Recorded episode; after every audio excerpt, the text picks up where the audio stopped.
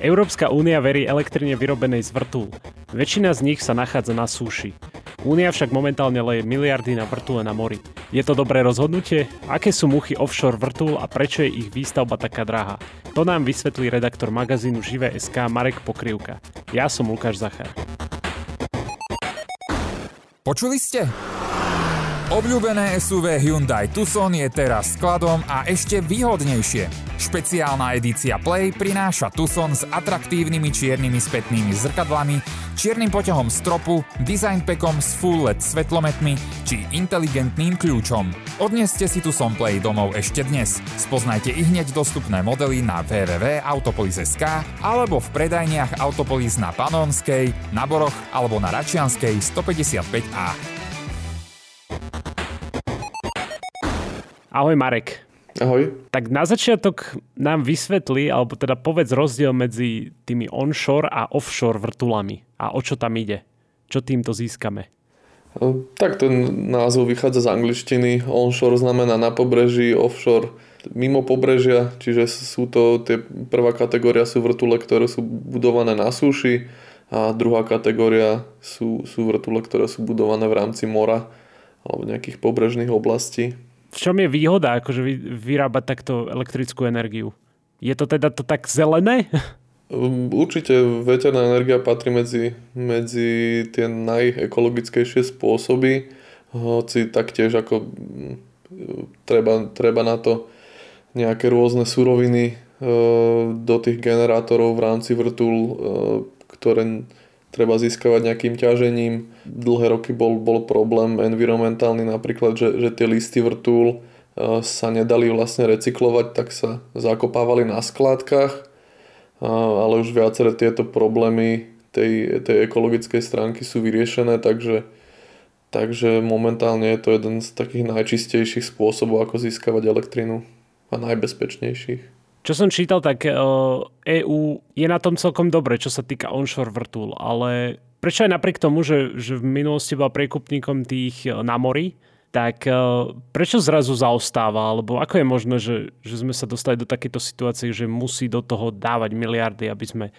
niekoho mohli dobehnúť? Vrtule budované na mori boli vždy nákladnejšie než tie na súši už len z toho dôvodu, že sa, že sa stávajú väčšinou v miestach, kde fúka silný vietor a teda býva tam niekedy rozbúrené more, čiže sú obmedzené možnosti či už e, samotnej inštalácie alebo následne údržby. Taktiež je rozdiel, že či ide nejaká veľká údržbárska loď to riešiť, alebo sa vyberie jedna dodávka niekde, niekde v rámci e, pola. Takže e, taktiež predražuje tú výstavbu infraštruktúra, kým, kým na súši už vlastne veľkej, vo veľkej časti e, napríklad teda Európy máme, máme dosť hustú elektrickú sieť, tak keď postavíte vrtulu niekde uprostred mora, tak vlastne všetko sa musí ťahať na novo. Takže z tohto dôvodu to bolo, to bolo dlhé roky drahšie a preto sa skôr investovalo do, do inštalácií na súši. A druhá vec zase je, že tie morské inštalácie vlastne využívajú plochu, kde nie je nič, e, nikomu tam neprekážajú, čo sa týka nejakého vizuálu alebo hluku. Takže z tohto dôvodu je, je to veľmi dobré budovať ich naozaj, že namiesto toho, aby sme si tu na, našu krajinu nimi nejako nahusto zastávali, tak využiť tento, nazvem to mŕtvý priestor niekde mimo obyvateľstva. No to si tak trošku povedal ako výhodu tých o, offshore vrtúl, ale čo sa týka takých tých nevýhod, okrem teda tej spomínanej ceny o, a tej vybudovanie, to akože tá infraštruktúra samotná je náročná, hej, že, že tým, že tá výhoda, že ok, nič tam není, hej, teraz, a keď sa tam chce niečo vybudovať, tak predsa len musíš nejak dostať ju na súž, hej, tú energiu. Čiže to je asi problém, hej, hlavný. Áno, infraštruktúra je veľký problém. Vidie to napríklad aj na Británii, e, ktorá buduje v rámci Severného mora e, veľa offshore elektrární blízko Škótska, teda na severe krajiny, no väčšinu spotreby má na juhu krajiny. A keďže má len jeden podmorský kábel na západnom pobreží a cez, cez vlastne súž vedú dve také hlavné linky severo-južným smerom, tak nedokáže preniesť všetku tú energiu zo severnej časti k spotrebiteľom na juhu a napríklad v Lani musel prevádzkovateľ tamojšej siete zaplatiť 215 miliónov libier e, prevádzkovateľom veterných elektrární za to, aby vlastne ich vypli a, a nepreťažovali teda sieť a dostali teda vlastne štátnu kompenzáciu touto formou, keďže nesmeli predávať tú energiu. Mm-hmm. Za to, že, že sa to nedodalo, alebo zle to chápem úplne? Tak prevádzkovateľ, alebo majiteľ, alebo prevádzkovateľ tej vrtule má nejaké zariadenie, ktoré, ktoré dokáže vyrábať nejakú komoditu, e, lenže kvôli, nie jeho vinou, ale vlastne kvôli, kvôli prevádzkovateľovi infraštruktúry to ne, nemôže robiť a nemôže teda generovať zisk tým klasickým spôsobom, tak štát mu to teda kompenzuje takouto formou, aby mohol ďalej fungovať, ale teda dočasne vypol, vypol tie elektrárne, ak, ak na to nie je v infraštruktúre kapacita, aby, aby prenieslo všetku tú elektrínu, ktorú by tie elektrárne vyrobili. O, neviem, či to ešte zaznelo, ale prečo je vlastne vybudovanie tých onshore vrtu lacnejšie oproti tým offshore? Tá infraštruktúra je veľmi dôležitá, alebo ešte tam sú iné parametre k tomu? Druhá vec sú aj základy. Jednoducho postaviť, postaviť nejakú väžu na suchej zemi, vykopať pre ňu jamu a, a spraviť tam vlastne klasickú nejakú injektáž a železobetonové základy je o dosť jednoduchšie, než, než to robiť na niekedy rozbúrenom mori, mm-hmm. kde, musí, kde teda tie základy mávajú niekedy desiatky metrov kvôli hĺbke toho mora. A akurát nedávno padol rekord v tomto smere. Pri pobreží Škótska sa zakladala vrtula, ktorá má takmer 60 metrov pod vodou. Mm-hmm. Čiže Uha. to je nejaký 16 18 poschodový panelák, kde to je len pod, pod vodou. Uha taktiež keď je rozbúrené more, tak sa to, tak sa to stavať veľmi nedá. Čiže musí byť pripravená niekde v prístave loď s veľkým žeriavom, ktorý inštaluje tie samotné komponenty vrtule a keď, keď teda to nedovolí počasie, tak musí jednoducho kotviť v prístave, ale prevádzka tejto lode aj nejaký prenájom niečo stojí. Jasno. Takže to sú veci, ktoré to predražujú. Dá sa na samotnej výstavbe niečo ušetriť? Nejaká taká akože iná technológia alebo niečo podobné? Existujú vlastne dva základné typy týchto mm, offshore vrtul. Sú takéto s pevnými základmi a taktiež sú aj viaceré alternatívy, ktoré plávajú na hladine.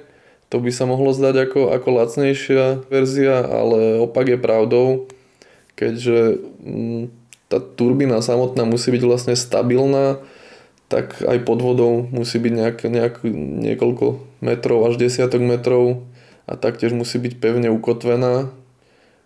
Čiže v súčasnosti, napriek tomu, že by sa to zdalo ako lacnejšie riešenie, tak vychádzajú z pravidla tieto plávajúce turbíny drahšie, niekedy je to až niekoľkonásobne drahšie. Ale ich zásadnou výhodou je, že nie sú, nie sú viazané na nejaké mm, pobrežné oblasti s malou hĺbkou, ale dajú sa pokojne umiestniť aj na miesta, kde je niekoľko 100 metrov hlboká voda. Kto zatiaľ z krajín vedie také v úvodzovkách preteky v týchto vrtuliach? Že kto, kto vyhráva? Ak sa bavíme o, o celosvetovom... Môžeme aj kľudne celosvetový. Hej. Tak tam je už dnes absolútnym lídrom Čína, ktorá má vlastne vyše 30 GW, pričom valnú väčšinu z toho vybudovala len v posledných pár rokoch. A v rámci Európy je to Británia, ktorá má zhruba 14 GW, a ak sa bavíme o Európskej únii, tak najviac má toho Nemecko, to je zhruba 8 GW. Nespomenul si USA, ako je to možné? Um, USA do tohto sektora aktuálne začínajú investovať, ale vlastne napriek tomu, že uh, na suši majú tých vrtul celkom dosť, tak zatiaľ, zatiaľ v mori majú len zo pár nejakých menších inštalácií, ale v budúcnosti sa to pravdepodobne zmení a dostanú sa do tohto rebríčka ale v súčasnosti, v súčasnosti sú vlastne hlboko, hlboko dole. A prečo uh, napríklad Európska únia v tom zaostáva proti Číne? Čo myslíš? Sú tam nejaké rozdiely medzi režimom, mm-hmm.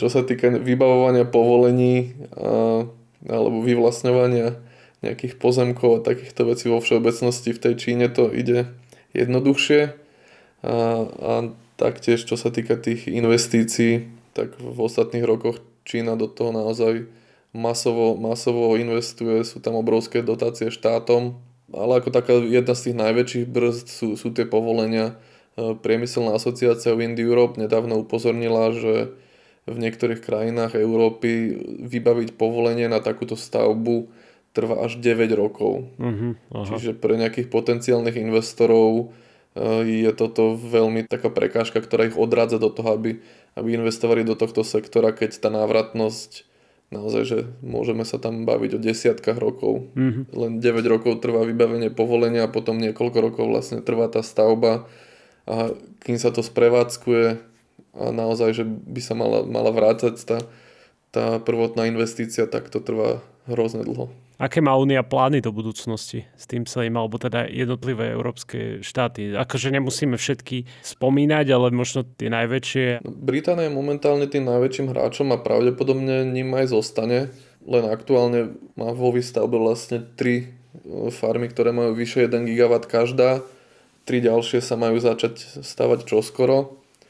E, taktiež do toho vo veľkom investuje Nemecko, ale celkovo to vyzerá, že, aj, že Severné more bude, bude tak, taká energetická centrála minimálne pre teda severnú časť Európy, mm-hmm. keďže sú tam, sú tam plánované prípojky, ktoré teda pôjdu e, do Británie, Nemecko, Francúzsko, Dánsko, Holandsko, Belgicko, ale taktiež aj do Norska a do Švedska, čiže vlastne celé to okolie toho Severného mora by malo byť poprepájané a v rámci neho by mali tých svojich vlastných sektoroch mať, mať vystavané obrovské farmy, všetky tie okolité štáty. V Lani bola v dánskom Esbjergu konferencia, kde sa štyri štáty dohodli e, na cieľ, že v roku 2030 budú mať 65 GW a v roku 2050 150 GW. A momentálne ich majú koľko? Momentálne je tam zhruba 30 GW. A myslíš, že je to reálne, že, že sa im podarí dovtedy? Ja viem, že tie plány sú asi tak väčšinou dosť optimistické, ale myslíš, že sa im to podarí? Tento plán do toho roku 2030 vyzerá byť celkom reálny. Podľa toho, v akom, v akom stave sú momentálne rozpracované tie projekty, mm-hmm. tak ja si myslím, že tých 60-65 GW by tam mohlo byť. Otázne je čo ďalej. Taktiež je otázne, ako z so samotnou výstavou tých vrtul, ako bude držať krok infraštruktúra, pretože naozaj e, je tam potreba vybudovať vybudovať veľa, veľa nielen káblov, ale napríklad Belgičania tam plánujú postaviť 45 e, km od pobrežia samostatný umelý ostrov, ktorý bude mať vlastne nejaké trafostanice a, a zariadenia na prenos tej energie. Je pravdepodobné, že asi nebude jediný, Takže naozaj tá infraštruktúra tam musí ešte sa veľmi rozšíriť na to, aby to malo zmysel. Mm-hmm. Taktiež musí byť pripravená na to, aby, aby keď v jednej časti eh, v jednej časti Severného mora bude priaznivý vietor a v inej nebude, tak aby jednoducho tá, aby to fungovalo ako komplexný celok a aby tá sieť eh, bola vlastne stále vyvážená a nedochádzalo tam k nejakým, k nejakým veľkým výkyvom a potom následne potrebe niektoré tie turbíny vypínať a platiť prevádzkovateľom zase kompenzácie. Hmm. Takže je tam potrebné vybudovať naozaj komplexnú infraštruktúru, ktorá bude spolu e, fungovať ako jeden harmonický celok. A zatiaľ to vyzerá teda na, na to, že Severné bore by malo potiahnuť Európu v tomto boji. Bude určite veľmi dôležitým zdrojom, ale, ale taktiež aj iné oblasti sú zaujímavé. E, nedávno vyšla napríklad štúdia, že len samotné Norsko na svojom vlastne atlantickom, alebo teda na pobreží Atlantiku, alebo teda až, až Severného ľadového oceánu má potenciál na vrtule s 338 GW, čiže to by vlastne samotné Norsko by dokázalo splniť ten cieľ, ktorý si stanovili, stanovila Európska únia. Otázne, čo zase teda, čo tá infraštruktúra pretože ak, ak začneme stavať tie vrtule vo veľkom niekde na severnom cípe Norska, tak dostať tú elektrinu následne niekde do Nemecka bude veľký problém. Mm. A práve z tohto pohľadu je teda to Severné more veľmi, veľmi také výhodné, že je teda viac menej z troch strán obklopené nejakými ostrovmi alebo pevninou. V akých ďalších oblastiach sa to ešte chystá takáto výstavba? Dá sa povedať, že, že v rámci celej Európy, aj v Baltskom mori sa vlastne toho dosť veľa, dosť veľa plánuje. Jednak po Baltské štáty, ale aj, aj Švédsko, Fínsko. V rámci Baltského mora by malo vzniknúť asi aj najväčšia takáto farma v celej Európe, ktorá by mohla mať sama o sebe 5,5 GW. Francúzi napríklad v Lani otvorili svoju prvú farmu v rámci Biskajského zálivu, ktorý teda spadá pod Atlantik. A taktiež majú s tým plány aj Španieli, aj Portugalci. Španieli, ak sa nemýlim, tak oni sú celkom dobrí, alebo teda majú dosť tých onshore vrtul, že? Áno, áno. A teraz chystajú aj, aj na Atlantickom pobreží, mm-hmm. aj v rámci Stredozemného mora chystajú nejaké inštalácie. A taktiež Taliani, aj v Jadranskom mori, viaceré štáty vlastne zvažujú, kde by sa dalo, kde by sa dalo v tomto smere niečo vybudovať. Um, Chorvátsko, Albánsko, aj Čierna hora, taktiež Grécko. Ďalším takým centrom tejto energetiky by mohlo byť Čierne more, ktoré má tiež potenciál na niekoľko stovek gigawatov, ale tam teda väč- väčšina z toho uh, spadá pod ukrajinské vody a tam budeme musieť počkať na koniec vojny ale projekty sú vlastne aj, aj v rámci Bulharska, Rumúnska, ktoré už sa v následujúcich rokoch začnú realizovať. OK, tak to budeme sledovať a možno sa podarí Európe predbehnúť Čínu, ale to ako o tom hovoríš, tak asi nie a bude to iba také, že možno znižovať ten náskok. No, Čína aktuálne plánuje napríklad v rámci tajvanskej úžiny jeden samostatný projekt, ktorý má mať niekoľko tisícok vrtúl a 43,3 GW, čiže má sa to začať realizovať v roku 2025 a ak to pôjde týmto tempom, tak e, je, je nulová šanca na to, aby sme ich dobehli, ale tak nie sú to preteky, ako keď bude Európa schopná týmto pokryť nejakú veľkú časť svoj, svojich energetických nárokov, tak, tak to bude dobre. Nemusíme byť lepší ako Čína. Hm, ďakujem ti veľmi pekne, Marek. Ja ďakujem. Ak chcete ďalej počúvať, tak ponúkame vám podcast o požiaroch elektromobilov a ten som nahral tuto tiež s Marekom, takže odporúčame ho a ak náhodou vo vašej obľúbenej apke nemáte odber, na náš podcast, tak si nás vyhľadáte cez technologický podcast Share. Ďakujeme a majte sa. Ahojte.